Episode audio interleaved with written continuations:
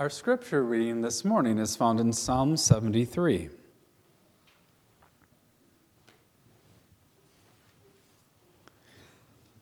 The text for the sermon is found in verse 24, which says, You will guide me with your counsel and afterward receive me to glory. But this time we'll read the whole song. Remember, what we have here in Psalm 73 are the lyrics for a song.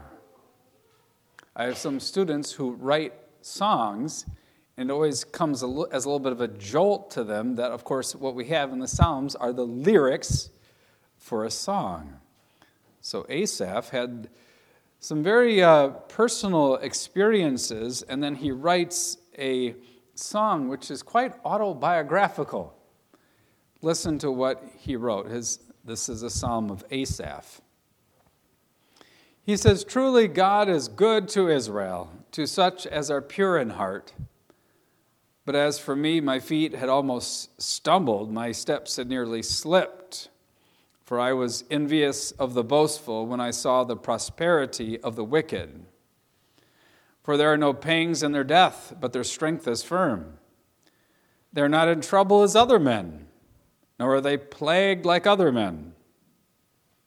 Therefore, pride serves as their necklace, violence covers them like a garment.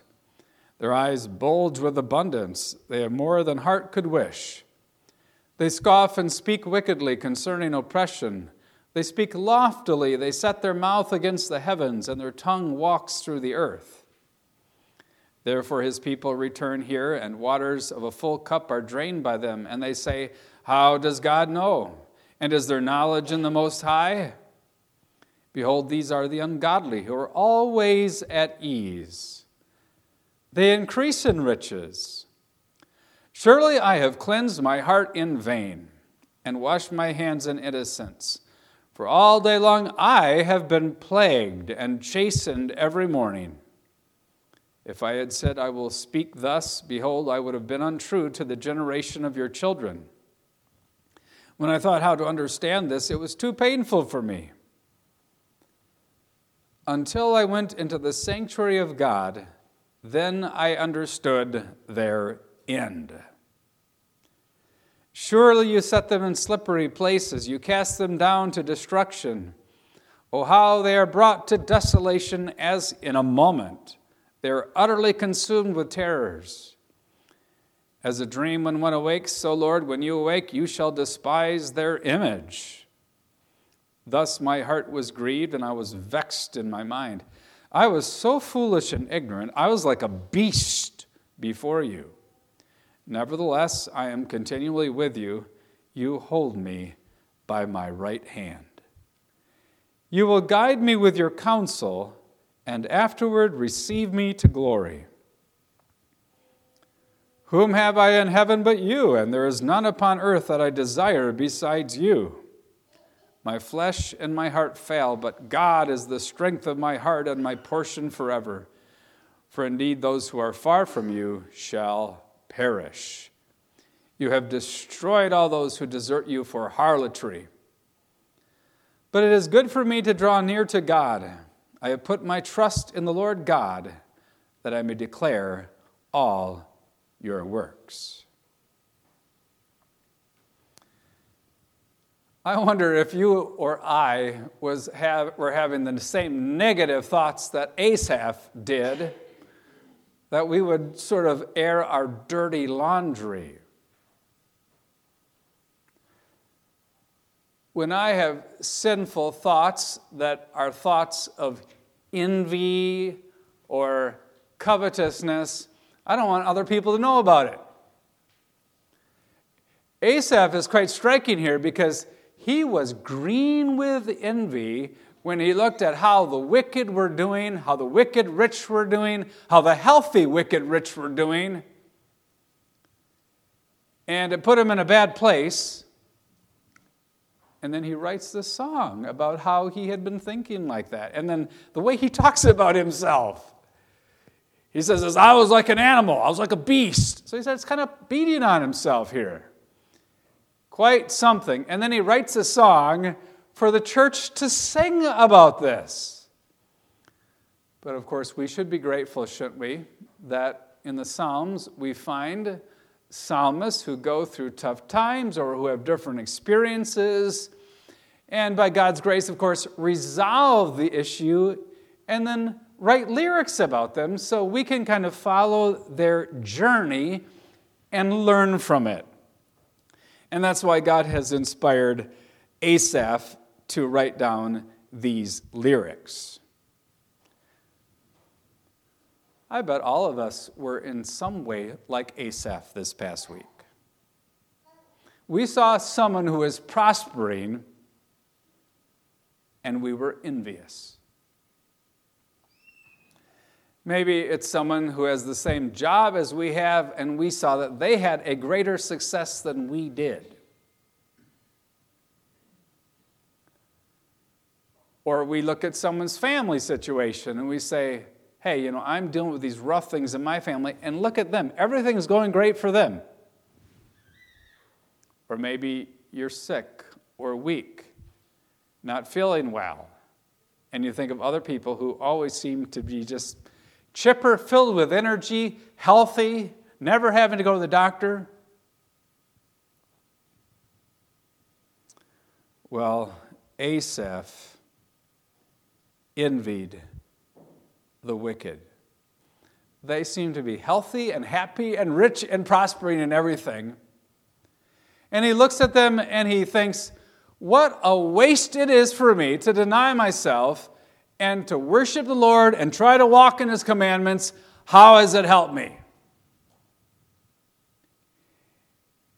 And then he goes to church.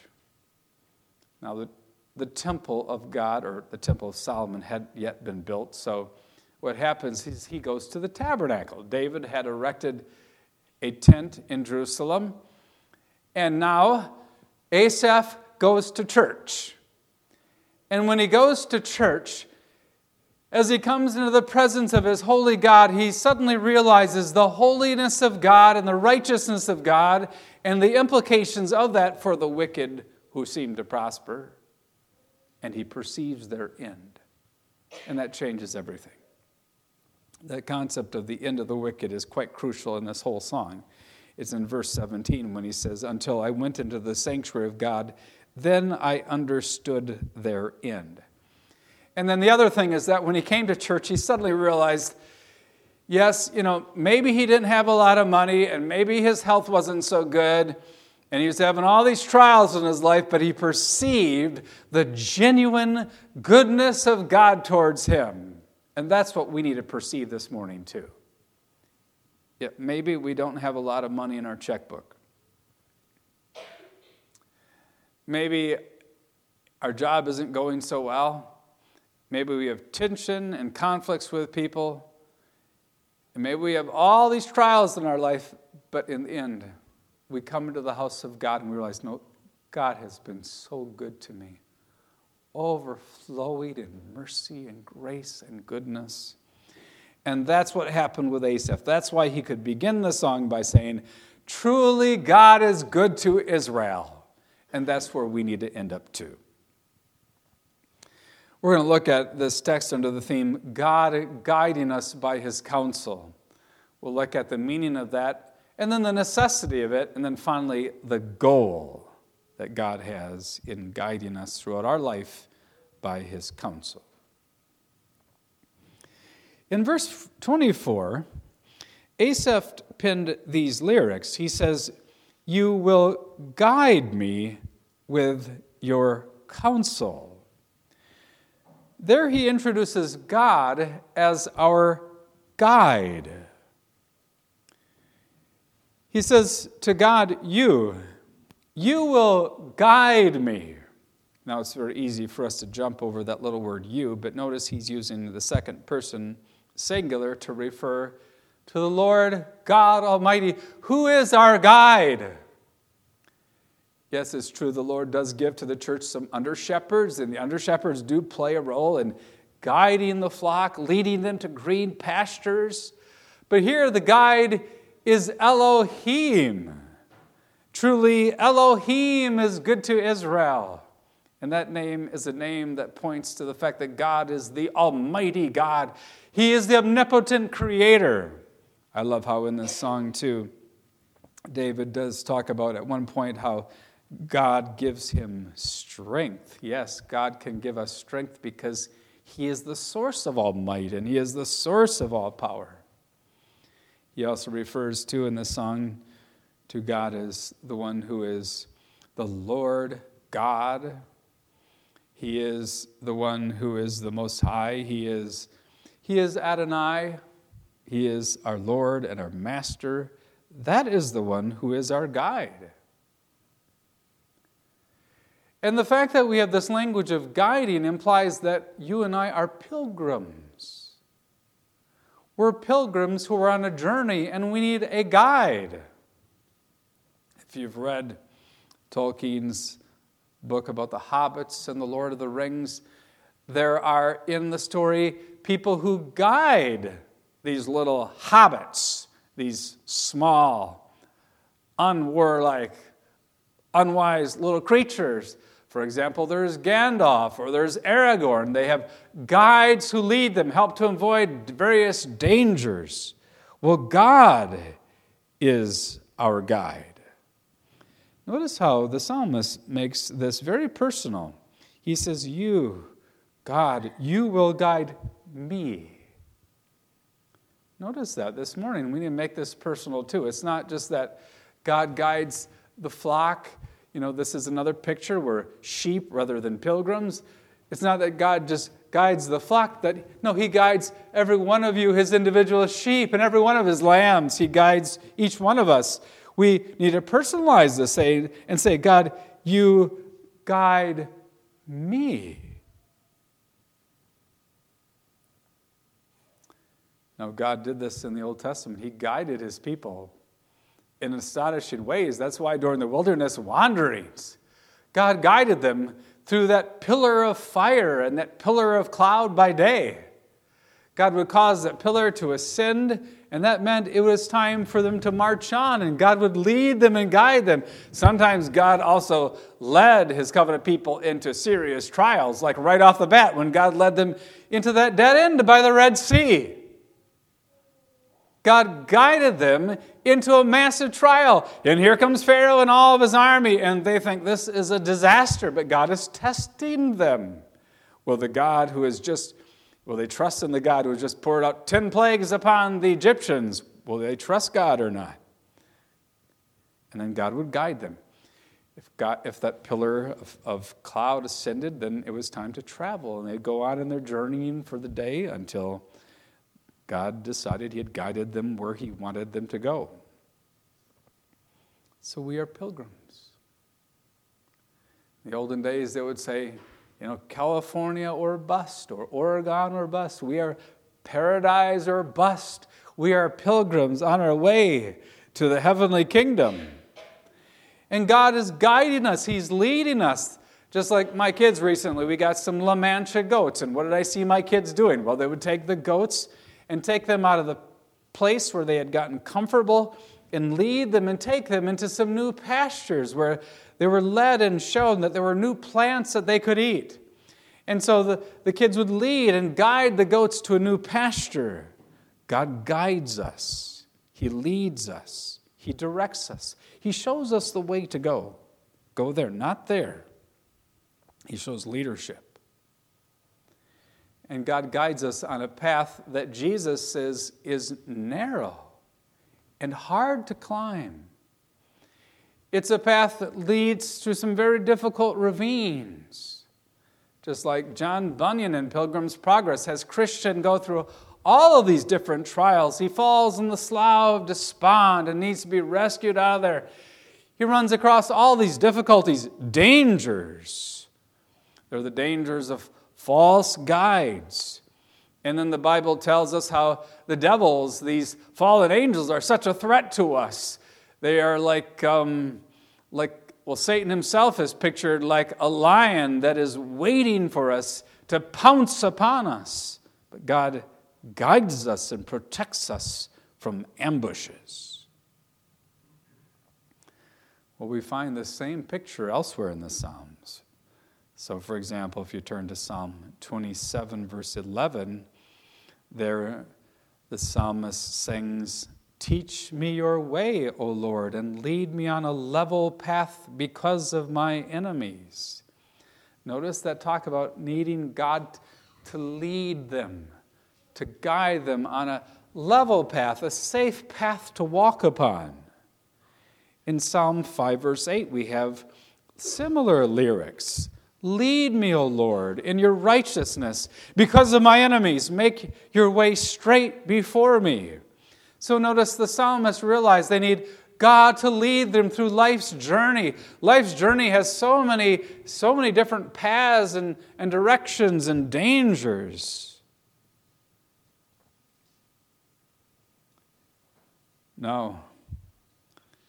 We need God to guide us and to lead us. And the psalmist says here, You will guide me with your counsel. Now, if you look at some other translations, you will see that they simply say, You guide me with your counsel. So it's not in the future tense.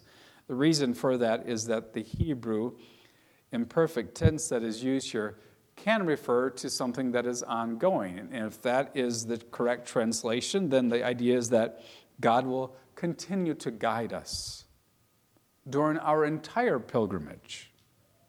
Sometimes it has the future sense, and that's what the New King James shows here. Then the idea is that in the future, our God will guide us. So, you know, the future is not dark, the future is not scary, because our Father, God, is guiding us on the way that He wants us to go. Now, how does He guide us? The psalmist says, You will guide me with your counsel. Now, here we have something tremendously encouraging. How does God guide us? God guides us with His counsel. Well, what is His counsel? Well, there have been two explanations of this. One explanation is that this refers to God's precepts, that is, God's commandments. We read the Ten Commandments this morning. And behind the Ten Commandments is the infinite wisdom of God, of course.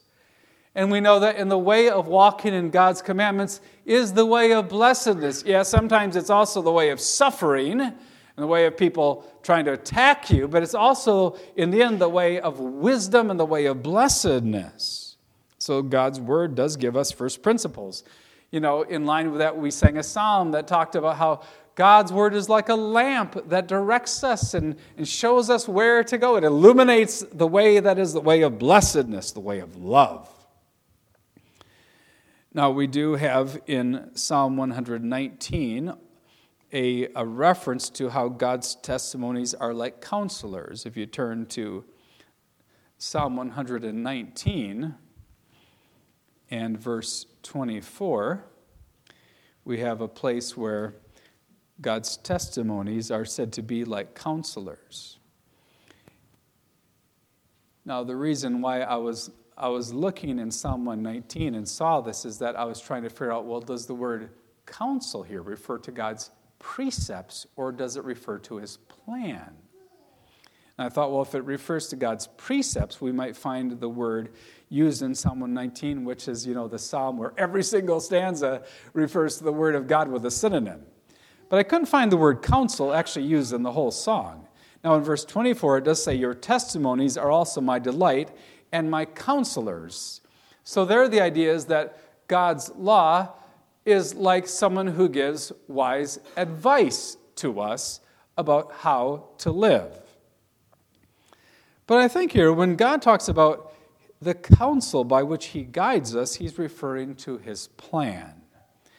Turn in your Bibles to Psalm 33. And in Psalm 33, we have a beautiful psalm. This is the beautiful psalm that talks about how God is the creator. It talks about how the Trinity plays a role in creation. It teaches fiat creation in verse 9. God spoke and it was done. But our attention goes to verses 10 and 11, where we have the same Hebrew word, which is asa, that is used here. And notice how, in this context, it refers to God's plan. We read, The Lord brings the counsel of the nations to nothing, He makes the plans of the peoples of no effect. The counsel of the Lord stands forever, the plans of his heart to all generations. Notice the counsel of God here refers to his marvelous plan. Notice how the wicked and the nations can have their plans. Like Vladimir Putin had this plan that within a week he was going to conquer Ukraine. It came to nothing. Hamas thought apparently that they could just attack Jewish civilians and maybe the whole Arab world would rally to their cause and they were going to be victorious. But notice, God has a plan. And because God has a plan, the plans of the peoples come to nothing. And then verse 11 is so beautiful. And this is something as Reformed believers that we celebrate that the counsel of the Lord stands forever. What God has planned will always come about. You know, we can make plans about things, and then afterwards we decide, oh, we made a mistake. We can start to build a house and have some plans and say, well, actually, that's not going to work out. And so we revise the plans. But our God, you see, He is the infinitely wise God. And His plan for our life is the expression of that infinite knowledge and infinite wisdom. And that's why we're told the plans of His heart stand to all generations. So the psalmist is celebrating in the psalm that God guides us according to His eternal plan. Did you know that God planned the day of your birth, the day you were conceived in your mother's womb? He planned the day of your death, the Bible tells us. He has that planned out already. He, has, he had planned out what kind of jobs you would have, what kind of gifts He would give to you. He planned who you would marry. Sometimes we need to discern what God's will is. Sometimes, you know, there are certain plans we have, and we want to do something, and that the Lord slams the door closed. But then what do we often find? Looking back, we see, well, he closed that door because he wanted to open another door. And so we need to discern what is the will of the Lord. So you see, God guides us by his all wise counsel. This is the counsel of your loving Father. This is the counsel of the great and good shepherd. He has planned out your life in every detail. Yes, this means the trials too. But remember, that's why Joseph can say, You, my brothers, you meant it for evil, but God planned it. His counsel was for good. And so we can discern God's will often afterwards, but He makes His good will known to us. Now, at the heart of this good counsel of God for our life is the decree of predestination. You know, the great counsel of God includes his entire plan of providence. The fact that he would give to us every breath we're having today. You know, how much money we made at work this past week. If we're going to go deer hunting, what deer we will shoot. All that is part of his comprehensive plan. But that whole plan, see, at the heart of that great plan is God's great decree of election and reprobation. And in that great decree of election, when He chose us in Jesus Christ, therefore, guess what? That whole plan, the whole plan for life circles around that. That's why we can say with Paul, we know. There's something we know. We know that God works all things, all things, every little detail of our life for the good of those who loved him, for those who were called according to his purpose. And at the heart of that great plan is God's counsel about Jesus Christ. That we would be united legally to Jesus Christ. And before the foundation of the world, God had planned that Christ would, as it were, take the bullet for us, suffer the great wrath of God that's why the Apostle Peter could preach on Pentecost Sunday. This Jesus delivered up according to the definite plan. That's the language of God's counsel. And foreknowledge of God, you crucified and killed by the hands of lawless men. And the early church also celebrated the crucifixion of Christ as part of God's plan. After Peter and John had been arrested and then freed, the early Christians said, For truly in the city there were gathered together against your holy servant Jesus, whom you anointed, both Herod and Pontius Pilate, along with the Gentiles and the people of Israel. And then they said this to do whatever your hand and your plan had predestined to take place.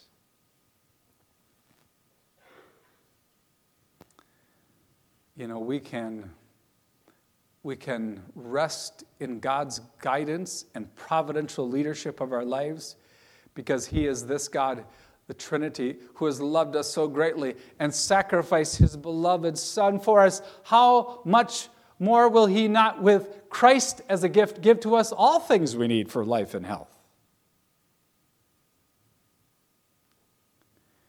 What a beautiful touch there is in our song in Psalm verse 37 in the verse right prior to our text in verse 23. Did you see the beautiful, beautiful statement that is made there? Nevertheless, I am continually with you. You hold me by your right hand. Well, those of you who have little kids, you know this, this language, don't you? We have mothers here with little kids, little toddlers. What do you do when you're going to cross the street, you come to a busy road, and you have your toddler with you, what do you do, moms? You grab your kid by their hand, don't you? You grab them by their hand and you direct them, you guide them safely across the street. This is the beautiful picture, saints. God has you by your right hand. Yeah, the right hand which is symbolic of the hand you use to do most of the important stuff in your life. You work with your right hand if you're right handed. Of course, if you're left handed and you can write more neatly than the rest of us, then the picture would be of God taking you by your left hand. But He's taking you, He's leading you, He's guiding you, He's protecting you, carrying out His great plan for your life.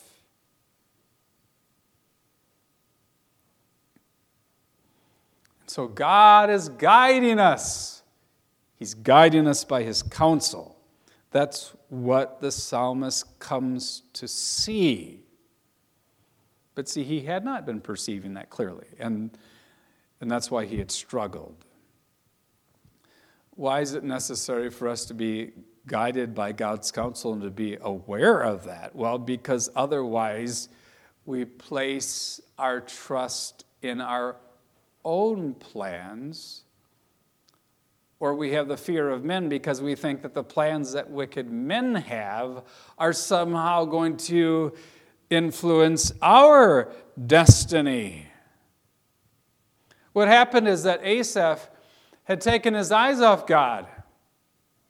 He hadn't been perceiving God's sovereignty over all of his life, the fact that God had him by his right hand, and he was beginning to perceive that somehow it seemed like wicked men were maybe controlling their own destiny or whatever was going on. He has this very narrow tunnel vision. He just sees wicked people and he sees everything's going great for them.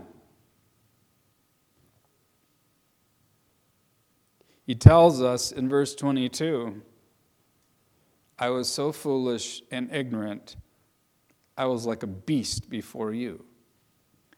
If you, if you or I would say, I was, I was an idiot. I was so stupid. I can't believe I was acting and thinking like that. Part of the problem was that Asaph was getting caught up with the things of this world. He was getting caught up with health and wealth and success. And he was beginning to perceive that those are the things that truly make you happy. In fact, you don't even need to go to church to realize some of this. All you got to read is the new biography of Elon Musk. Elon Musk has wealth, and yet is he a truly happy and content man? No. He has a lot of power. I mean, he's the kind of guy who can say, okay, I'll let the Ukrainians use my Starlink internet system. But does that give him true fulfillment? His whole, his whole family life is a mess.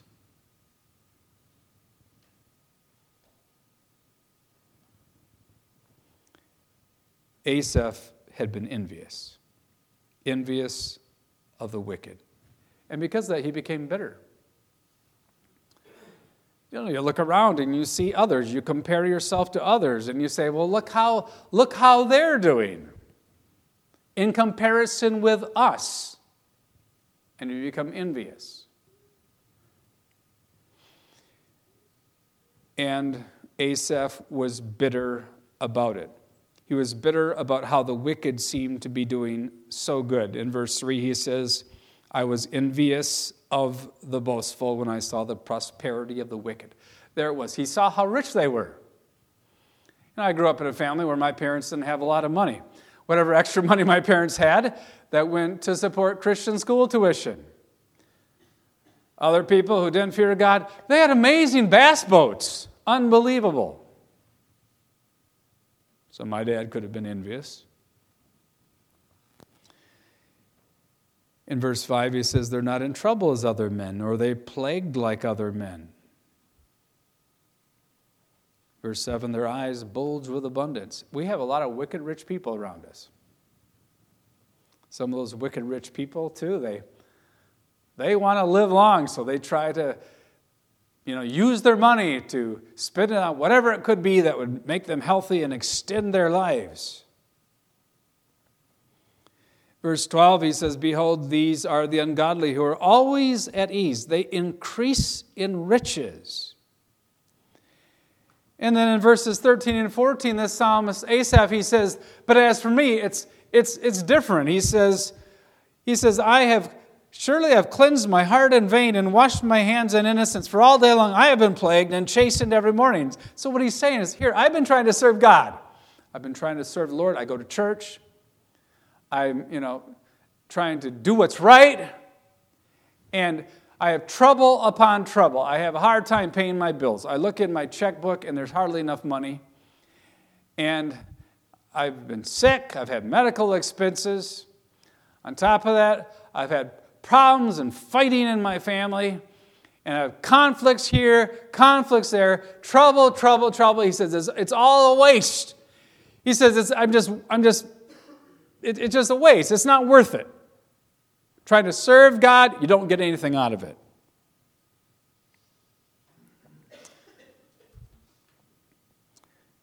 You know, why should we strive after a sanctified life if that's all what we get in return?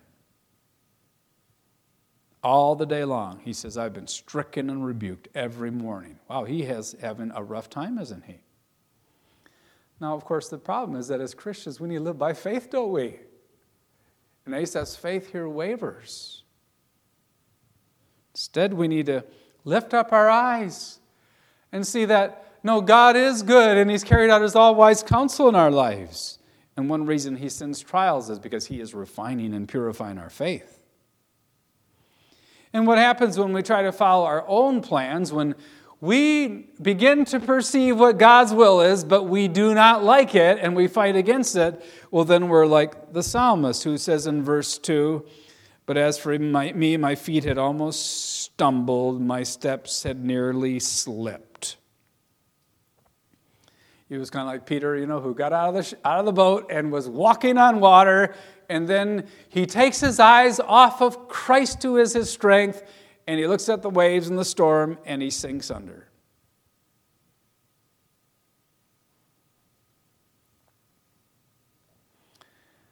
Well, and then he goes to church, though, and then he perceives the necessity of being guided by a good God who is your heavenly Father.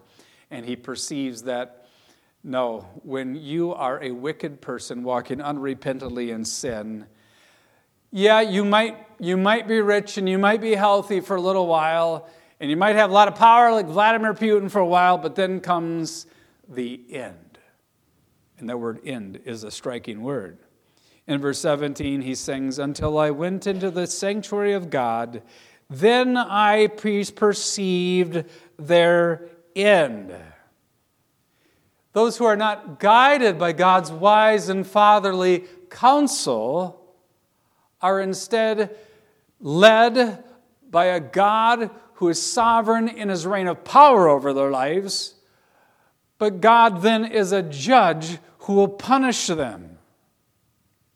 And it took going to church for Asaph to perceive that, for him to put everything in perspective to realize that the things of this life, they, okay, moss get at those clothes and rust gets at those cars.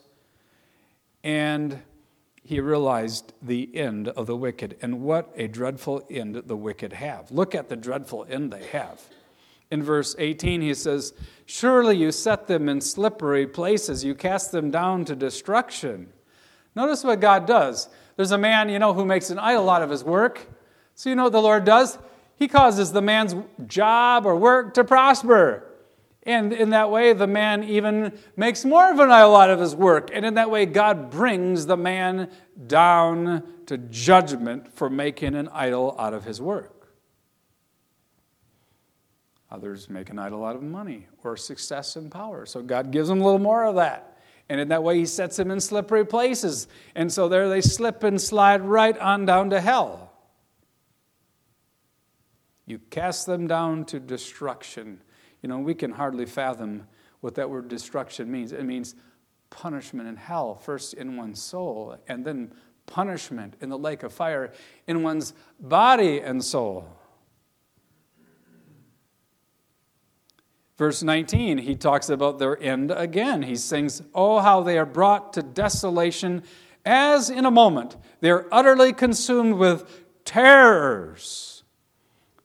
So, yeah, for a while the wicked might act like everything is going fine, but then they face the wrath of an angry God and are overwhelmed with fear.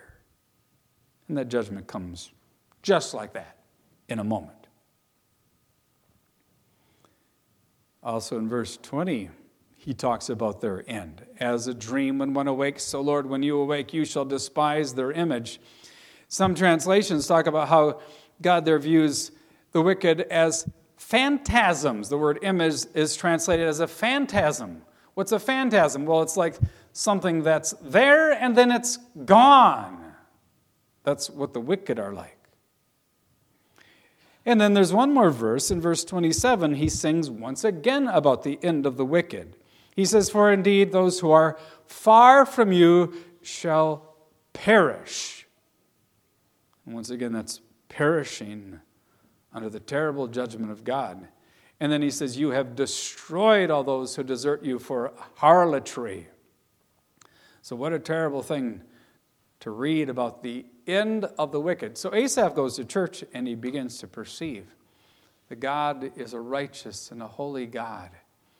And the end of the wicked rich will be horrific.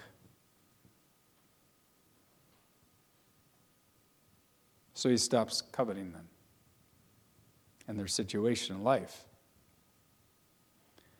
We need God. It's necessary for God to guide us because He alone can guide us through the dangers of life. The psalmist sings in Psalm 31, verse 3 For you are my rock and, your, and my fortress, and for your name's sake you lead me and guide me. Notice how God does this in the end for His name for the glory of his name, but he leads and he guides us along the way. He protects us, his pilgrims. We need his leadership. We need his guidance. We need his sovereign plan to be carried out. And what is his goal? What's God's great goal in guiding us according to his counsel? Well, it is found in the last part of the text. Here we have a temporal progression. The first part is talking about our life in this world. You will guide me with your counsel. And then the last part is the goal. And afterward, receive me to glory. We could even translate the word and here with then to show there's a chronological succession here. You will guide me with your counsel, then afterward, that is, after you call me home, you will receive me to glory. I'm reminded how David says in Psalm 61, he says, Lead me to the rock that is higher than I. And there, that rock refers to the Holy Trinity, the one true and glorious God. And yet, remember too, the idea of the rock in the Old Testament sometimes does point to Christ. That rock, remember, that followed the Israelites, the source of that water. Well, that rock was Christ, we're told in the New Testament. God leads us to Jesus. He has led us to Jesus so that we have believed that Jesus is our Savior. He has led us to Christ so that we have relied upon Christ and we have said, Christ is the way. He is the one who leads us back to God again. We trust in the crucified Savior. And we trust in a crucified Savior who has not only paid for our sins, but he has merited for us glory. He has earned for us heaven. He has earned a house of many mansions. The psalmist, he, uh, he in his, his celebration here, I think it reaches its heights when he says, And afterwards you receive me to glory. He receives us to glory. Notice that language of receiving. When President Biden has a reception in the White House, what happens? Well, people come and dignitaries come, or people come to the White House, and there's President Biden, and he's welcoming people, and he receives them into the White House. He welcomes them. Now, that is the beautiful picture here. During your whole life long, your Heavenly Father is leading and guiding you through all the challenges and troubles and trials and joys of life. And then afterwards, He will receive you into glory. I think of how Jesus received the thief on the cross, the elect thief. Remember, Jesus said to him, Today you will be with me in paradise. The Roman soldiers came, broke that guy's legs. He died, but Jesus had died earlier. And so Jesus was there to receive and welcome him into glory. And that's what Jesus will do with us too. The Father will welcome us, celebrate our arrival, celebrate our homecoming when He calls us home. He'll open the gates of the celestial city, that heavenly city. He will bring us to the trials of crossing the Jordan, but He will welcome us with an active reception. He will welcome us pilgrims and He'll take away our staff. We won't need our pilgrim staff anymore. He'll give us a crown of glory. He'll welcome you. He will clothe you with white. He'll give you a palm branch. It's true that when we arrive in heaven, angels will welcome us. Our loved ones who have died in Christ will be there to celebrate our arrival. But the Lord God Almighty Himself will receive us and welcome us into heaven. He'll welcome us to glory. Now, I was surprised that in the commentaries, there are actually two different ways that people have understood the word glory, and afterward, receive me to glory.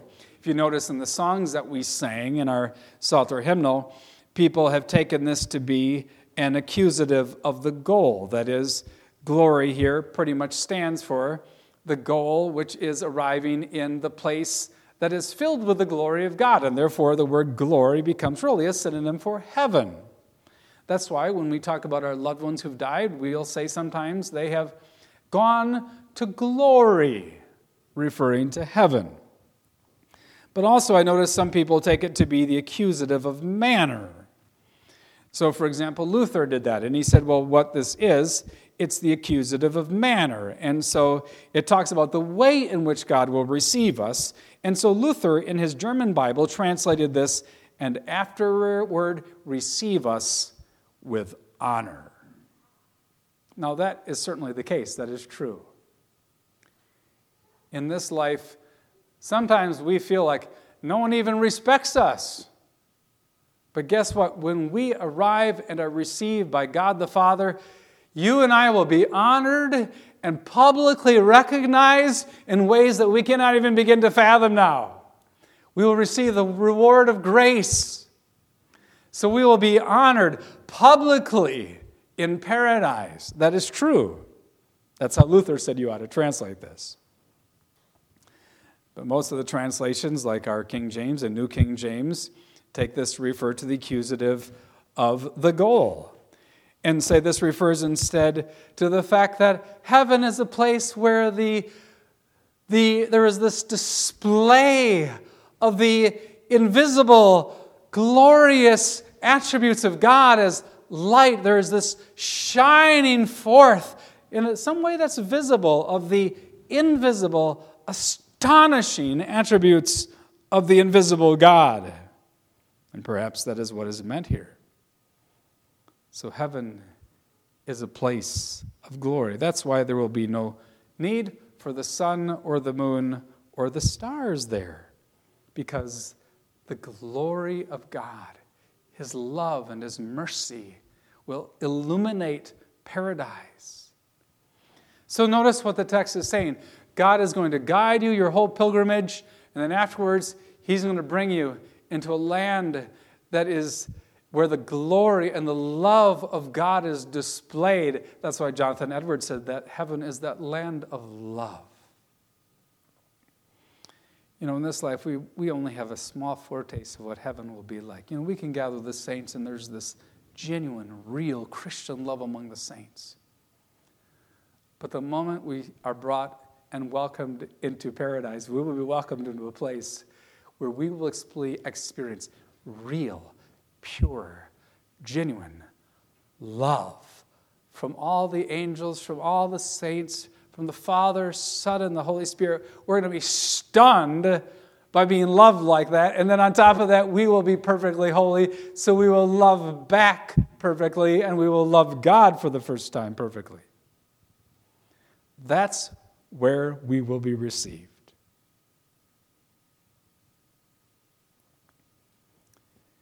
And you know what makes heaven heaven? I love how the psalmist makes the point that the great thing about heaven is not just that it's a land of love, not just that we're going to see our grandpas and grandmas and dads and moms who have beat us there. We're going to be able to meet Abraham, Isaac, and Jacob. That's amazing. We're going to be able to meet Asaph. That's amazing. We're going to see these glorious angels who have protected us all of our life long. We're going to see these loving, holy angels but notice Asaph says, the great thing about heaven is the presence of the Holy Trinity. That's what he says in the next verse, verse 25. Whom have I in heaven but you? And there is none upon earth that I desire besides you. Notice what he's saying there. And this is a, little, is a little embarrassing to us, isn't it? Because we get way too caught up with creatures and with the saints And we don't always have the same attitude that there's only one we desire above all. You know, we love our wives, we love our kids, but notice how there is one we need to love even more than our wives and our kids. There's one we need to desire above all, and that is the Father, the Son, and the Holy Spirit, the one true and glorious God who has loved us, the Father who has sacrificed his Son for you the Son who has died for you, the Spirit who indwells you. So Asaph uses very strong language, and what he says is this If the Holy Trinity is not in heaven, he doesn't even want to be there. Heaven is heaven because that's where God dwells and where God is with the saints. Well, on this day of rest, we need to work at and fight to desire God and delight in Him like Asaph. And as we do that, we'll have just a little foretaste of what it's going to be like when you are received with honor into glory. Amen. Let's pray. Oh, Heavenly Father, help us not to be caught up with the things of this world, not even to make an idol out of health. We pray for saints who right now are on their deathbeds and who are close to reaching the end of their journey. Comfort them and bring them home to the tremendous joys of paradise and glory. So may we not be charmed by the treasures of the earth but instead realize that you, O God, are the one who, above all, is to be delighted in and celebrated and treasured both now and forever. In Jesus' name we pray. Amen.